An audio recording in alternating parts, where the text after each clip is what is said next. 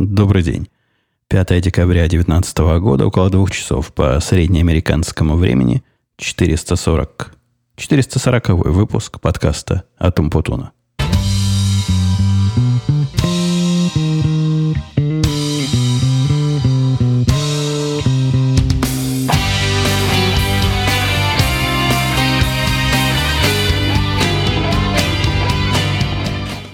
У меня, у меня был план в, в начале этого подкаста сказать что-то э, шокирующее.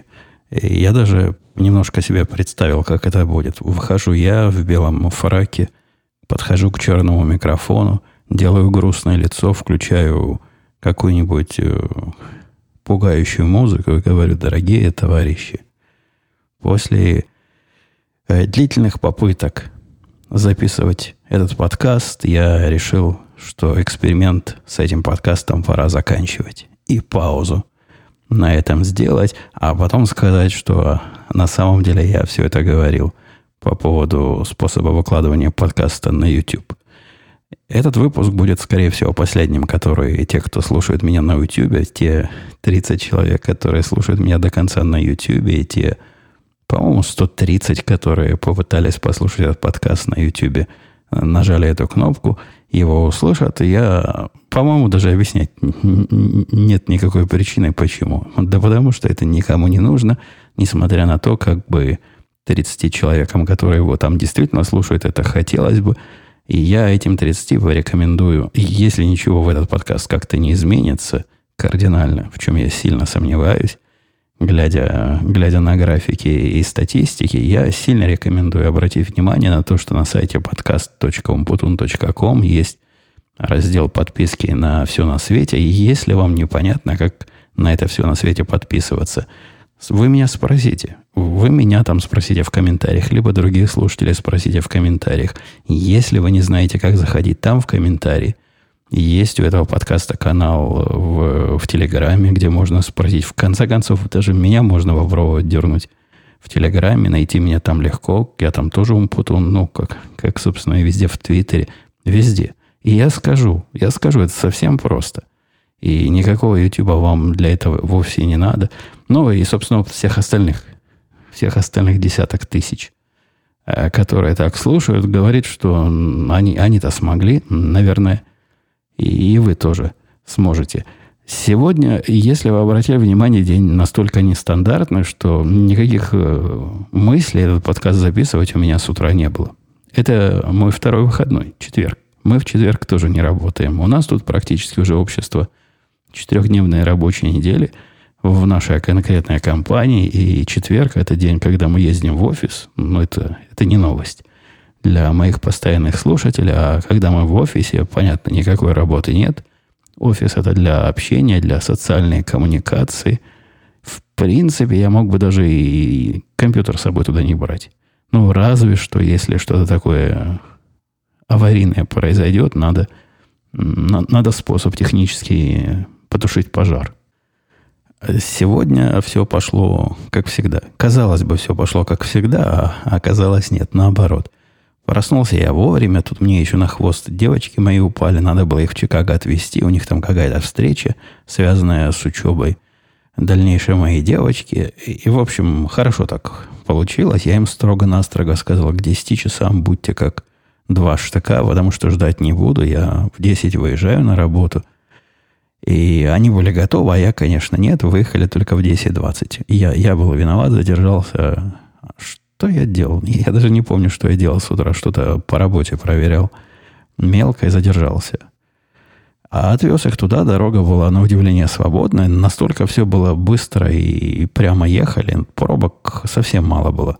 А у меня тут до Чикаго недолго, там километров 45, ехать, наверное, может 50.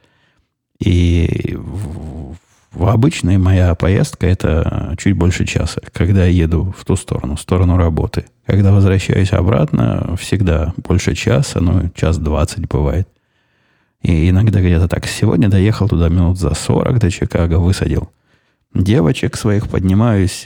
Кстати, забыл рассупониться. Я в машине снимаю сбрую себя, то есть э, снимаю кобуру с пояса, и кладу ее либо в сейф, либо беру с собой, ну, зависит от того, куда иду. Когда на работу хожу, то, то по-разному бывает. У нас на работу, в принципе, в здании можно с собой носить, но на себе на работе не поймут коллеги. Я понимаю, что скрыто это скрыто, я вполне могу его скрывать, однако, ну, не поймут. Они, они там такие нервные либералы, поэтому я оставляю чаще всего в сейфе в автомобиле. А тут уже, уже в офис практически захожу, дверь открыл. Э, настолько он сидит на мне, мой носимый пистолет, как, э, как вторая кожа. Ну, везде. Его на себе ношу, что, что даже забыл, что на мне – а, уже в лифте быстренько снял себе кобуру. А, а когда так снимаешь кобуру, вот так по, по-пионерски, быстро, по-партизански, э, это вообще легко делать. Это дело, в принципе, безопасное. Достается сразу все вот это целиком. Кобура с, с таким ушком специальным с пояса отщелкивается и в одно движение в сумку кладется. Все это я успел сделать, поднимаясь на третий этаж. Э, правда, лифт не быстрый. Он еле-еле ползет, но, но все равно, поверьте, быстро успел снять себя. Как только вспомнил, что, что я а, засупоненный весь. Подхожу к офису, два шага оставалось до офиса, звонит телефон, звонит мой китаец. Такого никогда, он мне никогда не звонит. То есть, то есть вообще никогда. Ну, то есть совершенно никогда не звонит он представитель вот этого молодого поколения, такого возраста, как мой мальчик, только как-то он поколенчески сдвинутый. Такое ощущение, что мой мальчик предыдущего поколения, а этот уже следующего, вот этого бодрого, молодого. А, как-то мой мальчик, видимо, воспитание домашнее на него сказалось, что он на, на поколение назад и, идеологически и, и морально. А, и я бы его отнес. А этот такой такой очень современный. Он телефонами не пользуется. А, некоторые его словечки, которые он пишет мне в чатике, мне приходится гуглить. А, некоторые его ответы такие, которые, видимо, понятно в собеседовании с такими же, как он, когда он, я имею в виду, общается с такими же, как он сам, но для меня человека спрашиваю технические вопросы, пытающийся понять технический ответ, э, ОО, который он часто пишет, это, это не совсем адекватная реакция. Э, так вот, возвращаясь к его звонку, а он, когда звонит, он нервничает. Ну, для него это редко голосом разговаривать. И ему все больше смс-ками. Почему он смс-ку мне не послал? А я не знаю. То есть он, он понимает, что я смс читать умею. Э, не настолько динозавр, но позвонил видимо, из-за важности, и сообщил мне, мне, который уже открывает дверь в офис, что в офис сегодня ехать не надо было.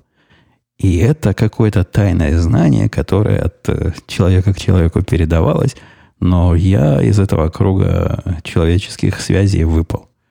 Из этой человеческой многоножки меня исключили по ошибке. То есть наши продажники вместе с нашим начальником все уехали на, на конференцию, и как бы они между собой об этом все знали, им казалось это настолько очевидным, что никому не надо делиться. Обычно, я в принципе понимаю, почему до меня эту информацию не нанесли. Обычно я тот, который доносит эту информацию до всех остальных. Как-то у меня всегда эти партизанские сведения есть. Все, все мои исторические и доисторические родины просто предполагают, что должен я быть прозорливым и, и хитрым.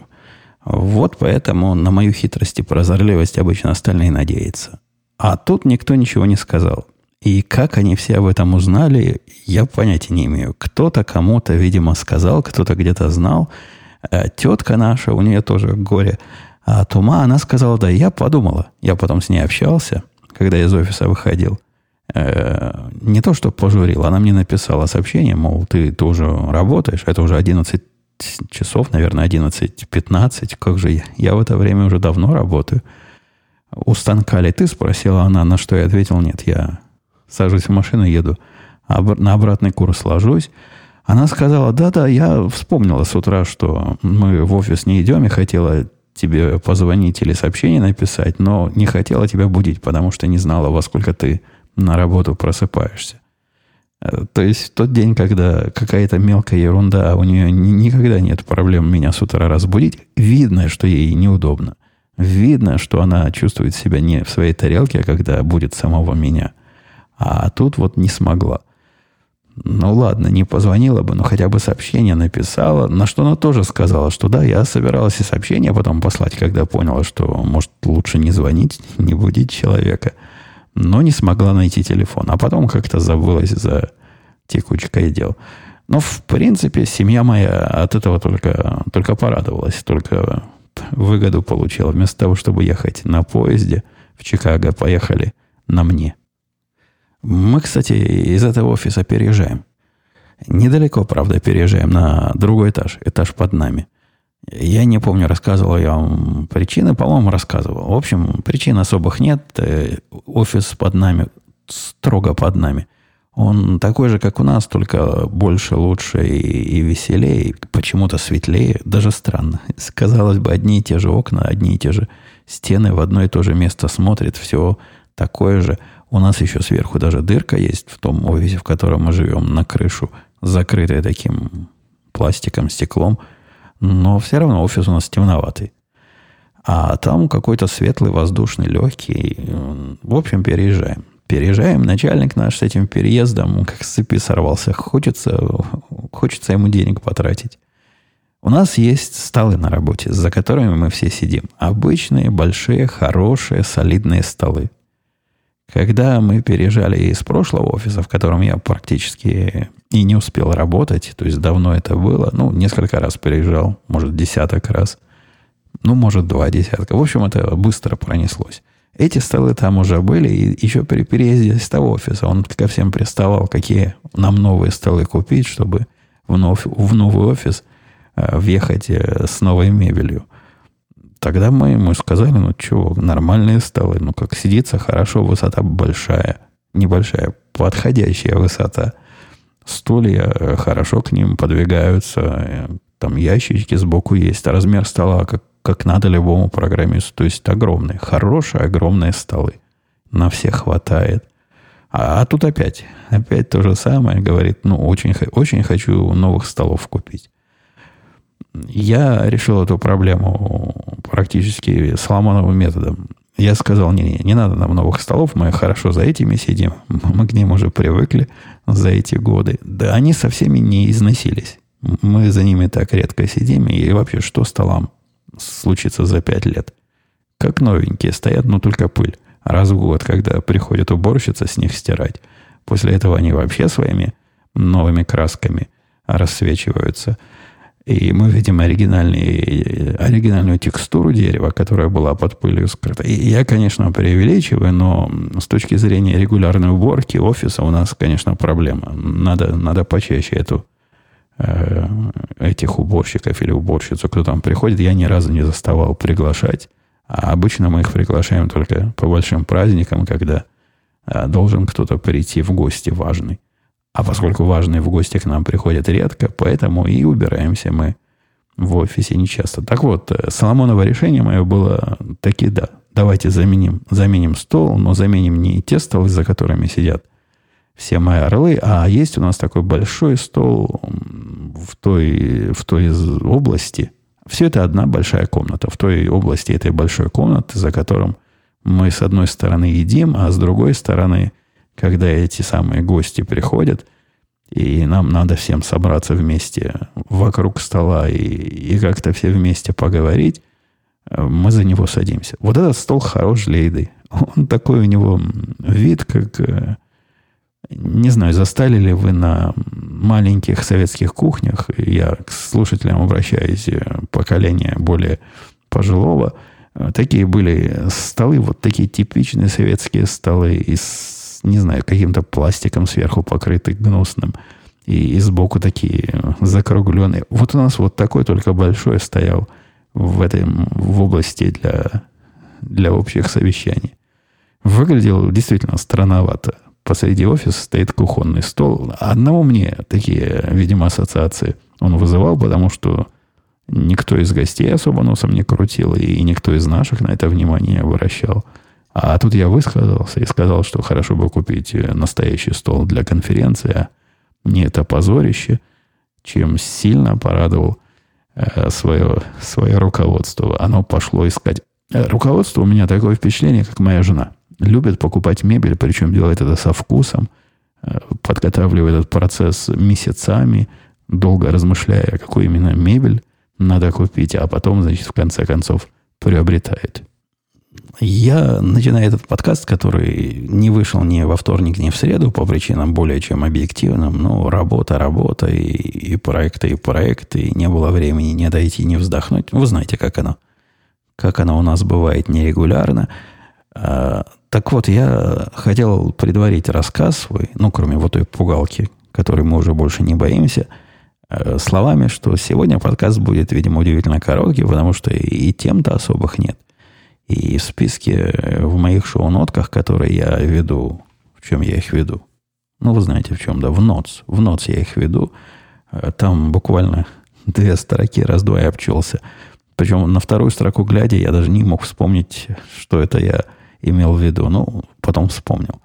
А оказалась только вводная часть моих рассказок 16 минут. Ну, согласитесь, могу. Могу языком э, чесать. Жена не зря меня за это Э, не журит, а издевается надо мной, утверждая, что такого болтуна еще поискать. Э, так вот, о, о темах у нас, у нас мусорщики. Мусорщики проходят почему-то красной полосой, красной нитью проходят скорее через последние три выпуска, и в этот раз они нанесли ответный удар. Если вы помните содержание предыдущих серий, у нас с ними случился небольшой конфликт, они мусор не вынесли. Потом, когда вынесли, высыпали половину на дорогу, что вызвало мой, согласитесь, справедливый гнев и гневное письмо их руководству. А в этот раз получилось весьма странное.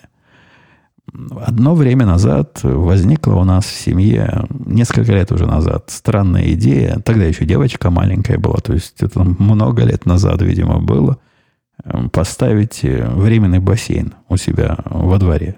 Ну, собственно, почему бы не поставить? Двор большой, копать бассейн как-то нам всегда было лень, да и смысла особого не понимали. А купить такой, ну, такой переносной.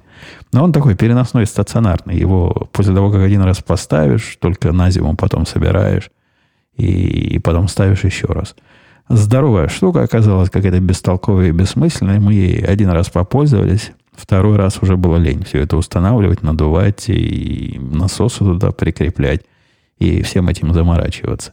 В общем, идея бассейна у нас не пошла, и пролежавшие в гараже вот все эти годы без всякого использования мы его выбросили в свое время.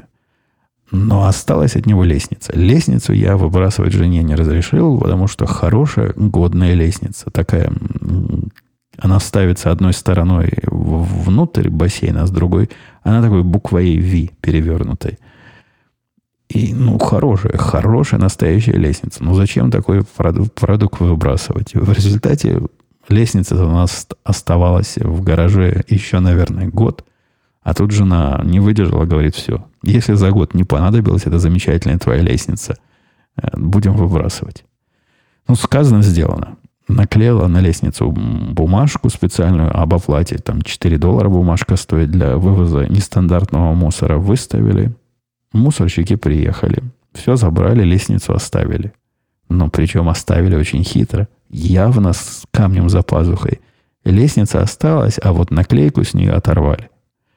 То есть доказать вообще ничего невозможно. Ну, была наклейка, не была наклейка, фотографии никто не делал унесло ее ветром. Есть такая теория, очень маловероятная, потому что наклейка, она липкая. И никогда до этого ничего не уносилось. И я уверен, что это их месть была. Сказали, а, это вот эти, вот эти гнусные, которые на нас пожаловались. Мы их накажем рублем, то есть долларом. Лестницу не вывезем, а бумажку оторвем.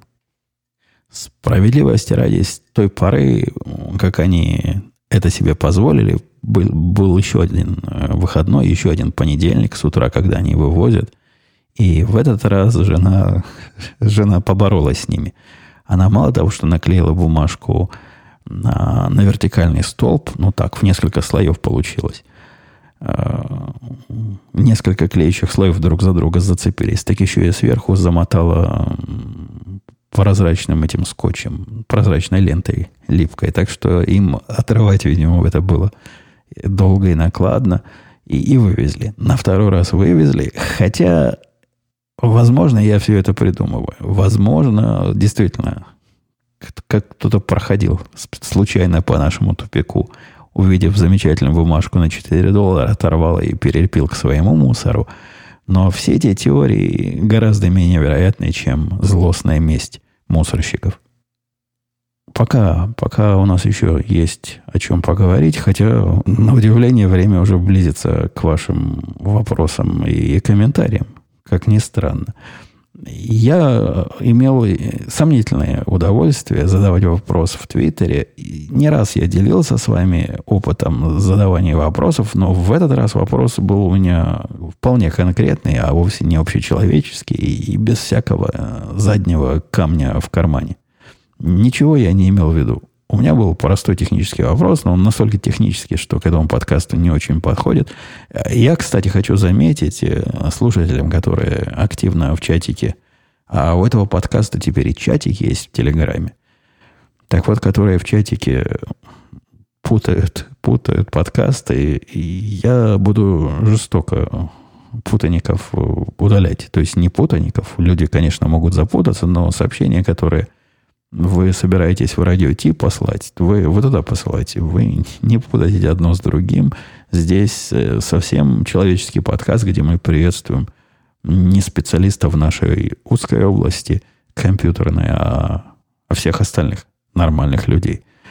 А, так вот, когда я этот вопрос задавал, я, я, конечно, задал его в Твиттере, но потому что там охват огромный по сравнению со всеми остальными местами где я могу вопрос задать. И был он, повторюсь, технический. И я, я действительно много чего перепробовал, много, много экспериментов сделал, минут 20, может 30 экспериментировал, пока не сдался и решил спросить э, более опытных в этой области товарищей. Ответы меня, меня, конечно, порадовали.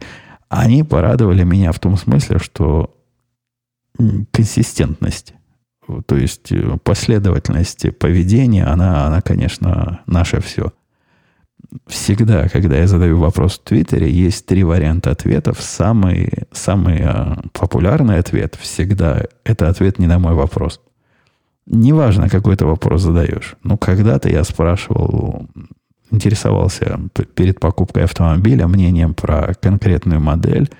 И мне, конечно, рассказали мнение про все остальные модели – и это было 90% всех ответов, потому что каждый рассказывал про свою машину. И я вполне могу это понять, э, хотя помощи особой и ответа особого на мой вопрос, сами понимаете, эта информация не несет. И здесь то же самое. Здесь поначалу мне э, рассказали о том, каким образом они решают не мою проблему, а похожую, но свою. Ну, какую-то свою проблему, но почему бы не поделиться, раз уж вопрос про это зашел. Вторая область ответов, и это особенно популярно, когда задаешь технический вопрос, тебе пытается рассказать, что ты дебил, с одной стороны. А если не совсем уж дурак, то ну так сильно ошибаешься, что в принципе даже стыдно. И бывает иногда и развитие этой ситуации, мол, найми специалиста, говорят мне, и, и не морочь нам всем голову. Причем такие советы дают люди, которые, в принципе, похоже, понимают, о чем я спрашиваю, и, наверное, могли бы ответить, но все-таки решили, что а, лучше так потратить эм, байты в сети и время свое на набор этих буквок. Ну, ну и ладно, ну, ну сказали что-то и сказали.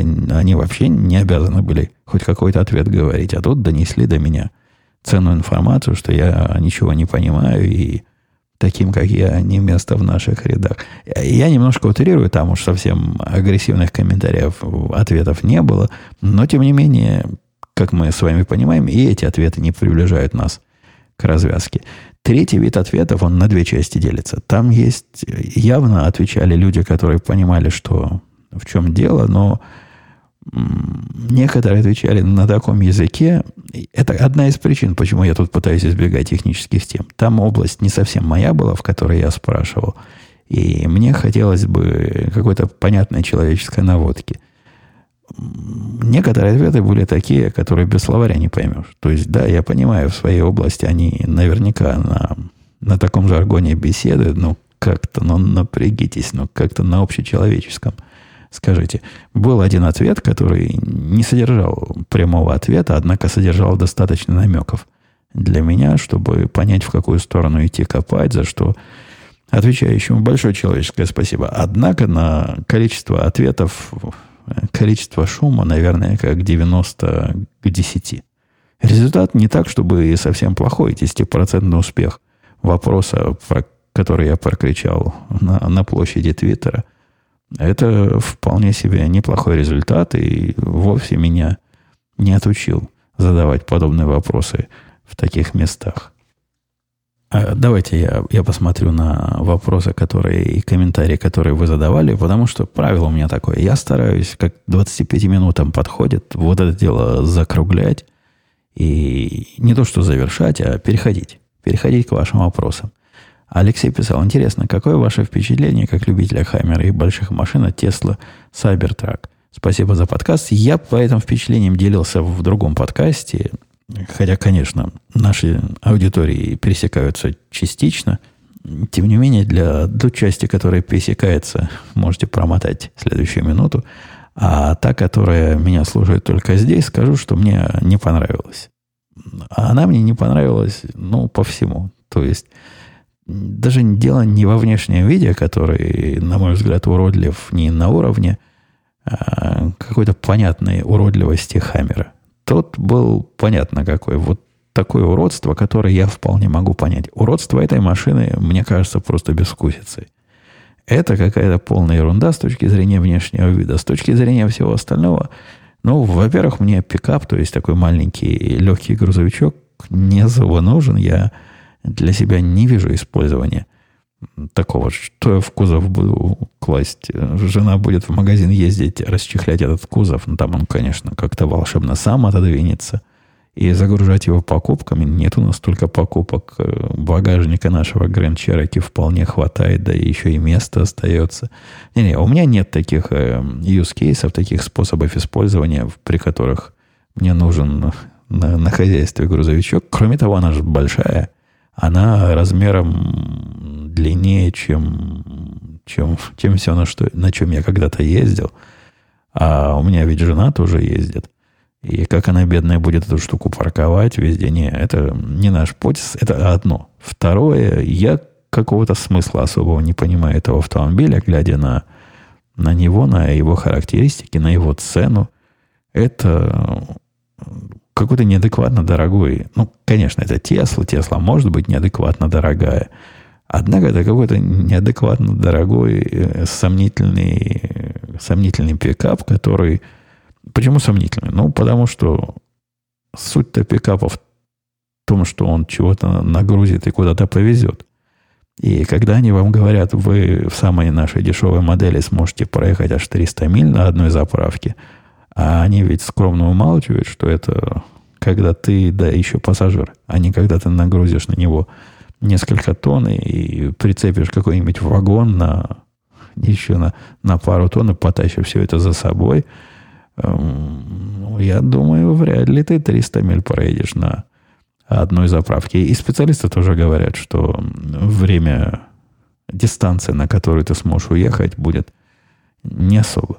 Во-вторых, эта штука дорогая по сравнению с конкурентами на этом рынке, и тут тоже особого особого смысла я не вижу, но и, и весь ее посыл мне непонятен. То есть, когда я смотрю на другие Теслы, ну, разве что кроме той, у которой крылья в виде какой-то птички поднимается вверх, я в принципе понимаю, зачем это придумано, какие люди такой продукт купят и кто на этом будет ездить. Мне скажут, конечно, в ответ, возможно, скажут в ответ, я у вас вырву этот довод, что они там уже 100 тысяч миллионов предварительных заказов получили. Давайте подождем. Заказ за 100 долларов, который можно вернуть предварительный, я бы не стал это э, особо заносить в список больших достижений. Посмотрим, как они будут продаваться. Что-то, мне кажется, на улице они не будут настолько часто встречаться, как встречаются другие модели этой самой Теслы. Бармалейки написал, добрый день. Как вы платите за iPhone? Всю сумму сразу или ежемесячно? Вообще пользуетесь оплатой частями? Уже давно, давно, давно, я даже не помню, сколько айфонов назад я перешел на полную оплату айфона, и вообще я... Ну, это, наверное, не связано с, с изменением моего поведения, а связано с изменением моих доходов. Я, я стараюсь не, не покупать на, на, на, на, как он это называет, частями, оплачивать частями то, что могу оплатить целиком.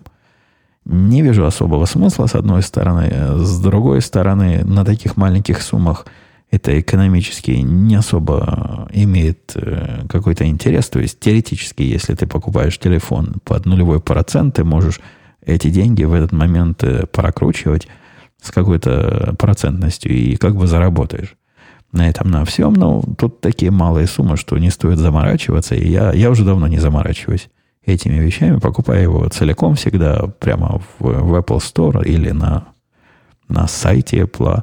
И да, сразу, сразу плачу, что и вам советую делать. Здравствуйте, Евгений, писал Владимир. Вы говорили в радио Ти, что некоторым людям вы советуете клавиатуру Vortex Race. Она не подходит из-за провода. Недавно вышла модель Vortex Tab 75.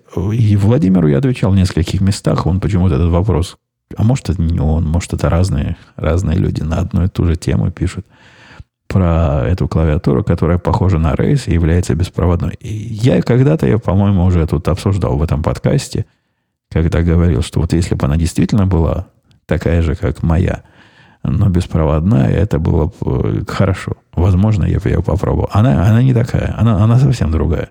То есть от одной компании, но сделана иначе, выглядит иначе, ощущается иначе. Я ее щупал была у меня возможность, в, где же это было-то? В каком-то магазине она была прямо выставлена. Причем, как, как они любят клавиатуру выставлять, кусок ее снаружи торчит, где можно на кнопки понажимать. Я помню, нагло достал ее из коробки даже и, и по, пощупал руками. Мне не понравилось. Это совсем другое. Она не алюминиевая, она как-то гнется и поскрипывает в руках, она как-то больше. Не-не, это, это не то. Я не знаю, почему они не сделают такую же, но беспроводную. Мне это абсолютно не важно. Провод на столе мне не мешает вообще никак. Он идет прямо от клавиатуры к дисплею. Моему коллеге, да. Моему коллеге это был бы довод, но у него же есть еще другое требование. Он требует абсолютно э, кривых клавиатур. Ему надо нечто такое, что ну, что кривое, такое эргономическое. У него, он утверждает, что у него болят э, пальцы и запястья и все прочее при работе на клавиатуре. И пробовал он все варианты. Так что не, не спешите предлагать. Он, он тоже умеет э, гуглить и умеет искать в Амазоне. Все, что в Амазоне было, он покупал и э, отправлял обратно. Ничего ему на душу не легло. Все показалось не таким прекрасным, как вот та кривая майкрософтская клавиатура, которой он уже пользуется с десяток лет. Э, давайте посмотрим на... А что там дальше еще писал? Интересно слушать мысли об этом. А, ну да, мысли об этом. Он еще спрашивал, пользуюсь ли я Альфред или Keyboard. А, пользуюсь ли я какими-нибудь э, наворотами вокруг клавиатуры. А я объясню для простых людей. Вот эти продвинутые клавиатуры, они умеют много гитик. Они, у них, например, есть несколько слоев. Ну, то есть вы можете нажать какую-то комбинацию клавиш, и клавиатура при нажатии на, на любую клавишу будет давать то, что вам надо. Это наверняка какой-то смысл имеет. То есть, когда вы меняете область деятельности, ну, если бы, если бы у меня было несколько областей деятельности, это похоже на переключение, например, языка, но только более, более концептуально. То есть можно не только язык переключить, а можно переключить, что буква А будет не, не А делать, а целую комбинацию нажать и посылать, э, которая, не знаю, автоматизирует вам все на свете. Мне не нашлось никакого применения всем вот этим продвинутым возможностям. Я ей пользуюсь именно как клавиатурой, то есть нажал букву, кнопочку, на котором написано А, и на экране показывается А а вовсе не B, и не C, и не какая-то хитрая комбинация. Нет, вся моя автоматизация, как правильно пишет, э, пишет, пишет Владимир. Потерял я. Пишет Владимир, она в Альфреде сделана. Это еще одна программа, которая позволяет довольно сложные э, вещи автоматизировать для хозяйства компьютерного. Ну, поищите в интернете, что такое Альфред. По-моему, это программа, которая обязательно должна быть на каждом компьютере, если вы понимаете, конечно, зачем она вам нужна. Если у вас есть такие, э, такие use cases, такие, такие варианты использования, то да, а она, конечно, хороша. А, а Ирганстер писал Жене привет. Подождите. Еще раз про Vortex. А, это вопрос не, не про Vortex. Я, по-моему, по-моему, смешал. Слушайте, Владимир и Арганстер, я вас смешал вместе, поскольку вы обе, оба клавиатуру упоминали. Один сказал про модель, а второй сказал про автоматизацию. Вы там между собой поделитесь, но ответ вы вы оба услышали. Евгений писал Таламаск. В соседнем подкасте обмолвили, что на Хаммере ездили. Значит, теперь не ездите на Хаммере. Если так, расскажите, как выбирали новую машину, какие были критерии, что вы ее купили. Э, тоже в свое время об этом рассказывал, как я выбрал Grand Cherokee, и, и как я его покупал, и как той модели, которая мне нужна была, не было нигде, и как я потом поехал в неправильный магазин – то есть я уже про цену договорился, но не тот адрес ввел GPS, поэтому пришлось торговаться еще раз. Все эти истории вы можете найти на сайте podcast.com.com. Э, наверное, там можно даже поискать по шоу-нотам и найти тот самый выпуск. Ну, согласитесь. Согласитесь, дорогой слушатель, повторять все это второй раз. Да я уже деталей особых не помню. Но суть, суть я передал. На какой машине ездил, рассказал, на какой теперь езжу рассказал, можно переходить к следующему вопросу. Дмитрий писал, ситуация симметрична для девушек. Это он отвечает на вопрос про пацанский кодекс, где я удивлялся, есть ли шовинистическое начало в том, что один друг спрашивает у другого друга, можно ли встречаться с его бывшей девушкой. Э, так вот, ситуация симметричная, пишет Дмитрий. Если загуглить «подруга начала встречаться с моим бывшим», то можно найти разные форумы и статьи, где девушки говорят, как они относятся к тому, что подруга встречается с их бывшим.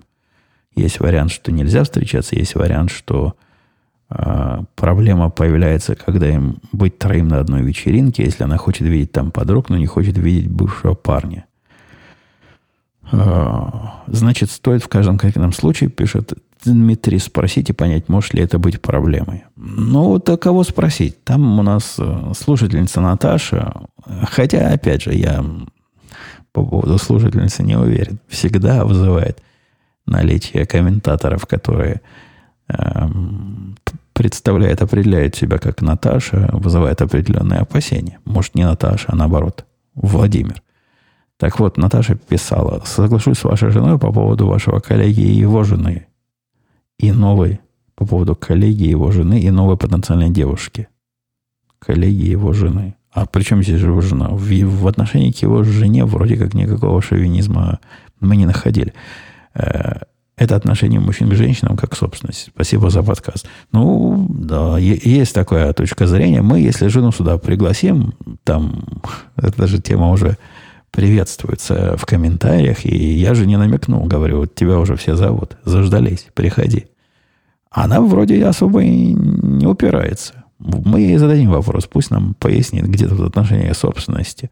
И вообще, за что, за что феминистки наезжают на, на такую пацанскую дружбу и особый пацанский кодекс. Кстати, вы бы, если, если будете писать комментарии, и если хотите там какие-то темы и вопросы, которые вы считаете, моя жена может адекватно а, обсудить, вы какую-то пометку дайте там для жены Умпутуна или еще что-нибудь такое, и буду знать.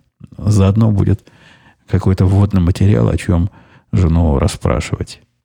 А, и тот же самый Дмитрий писал э, про, про начальников. В прошлый раз, я напомню, кто-то посоветовал мне гордиться знакомством с, с таким человеком, как такой замечательный кризис-менеджер, мой начальник, на что я... Ну, там была своя история, как он раз, разрулил эту забастовку э, саботажников.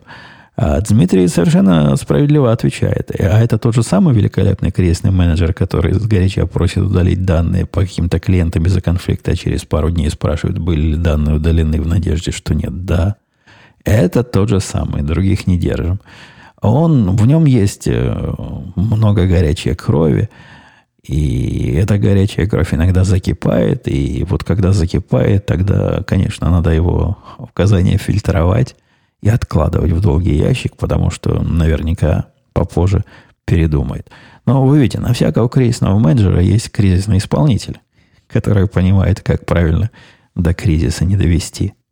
Вроде бы я в этот раз вообще как молодец и красавец уложился, почти уложился в намеченные 40 минут, а это как раз тот самый план – которые я перед собой ставлю. Хотя какие нам планы? У нас как идет, так и идет, но есть у меня э, такое желание для нормализации всего процесса довести его до рамочек от 40 до 45 минут. Мне кажется, это оптимальный размер для подобного монолога. Дольше и вам, наверное, труднее слушать. Ну, скорее всего, вы уже к этому моменту все равно заснули.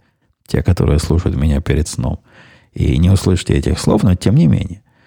Для вас это уже слишком поздно. Для меня где-то на 50-й минуте язык постоянного разговора язык начнет заплетаться, и острота мысли начнет теряться, темп, скорее всего, начнет падать. Вы сегодня видите, я держал такой темп активный.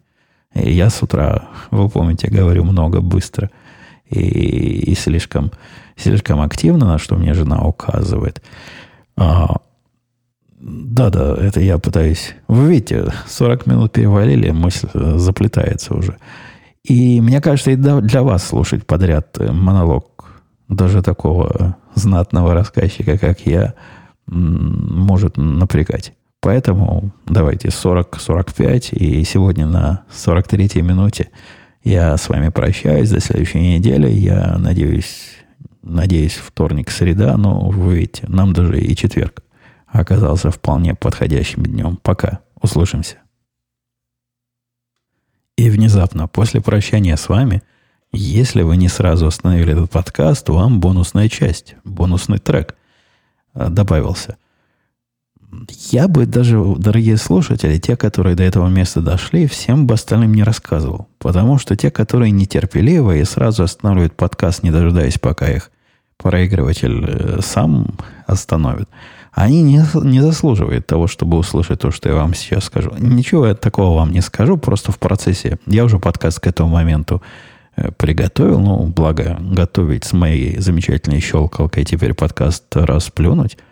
И, и в том числе из-за этого подкаста теперь выходит часто. Я не трачу практически никакое время на обработку. То есть я и раньше не то, чтобы много тратил, но сейчас раз в 10, наверное, стало все быстрее в моем э, процессе. Так вот, я в процессе нашел ответ на вопрос, который меня мучил с момента прошлого подкаста. Мучило не только меня, но и одного из комментаторов. Я, к сожалению, уже вне своих шоу-нот и вне контекста постоянного рассказа на, на заданные темы. А, однако в прошлый раз была проблема. Проблема, кусок моего разговора выпал где-то на восьмой минуте, по-моему, прослушивая подкаст уже готовый, я понял, что мы потеряли с вами кусок. Прослушивая его, как вы, то есть в тот момент, когда он уже был доставлен, кусок повествования пропал, как его не было. Как это произошло, меня мучило. Я спать не мог, кушать не мог. Как такое могло произойти? Я записываю в два места. Ну как? Ну неужели? Ну где? Ну неужели аппаратура как-то глюкнула? Неужели что-то такое случилось, что там ни минута, ни две, и ни секунда. Там, наверное, минут пять пропало. Пропало, как и не было. И, и вот, монтируя этот подкаст, я сделал то же самое. я понял, в чем дело.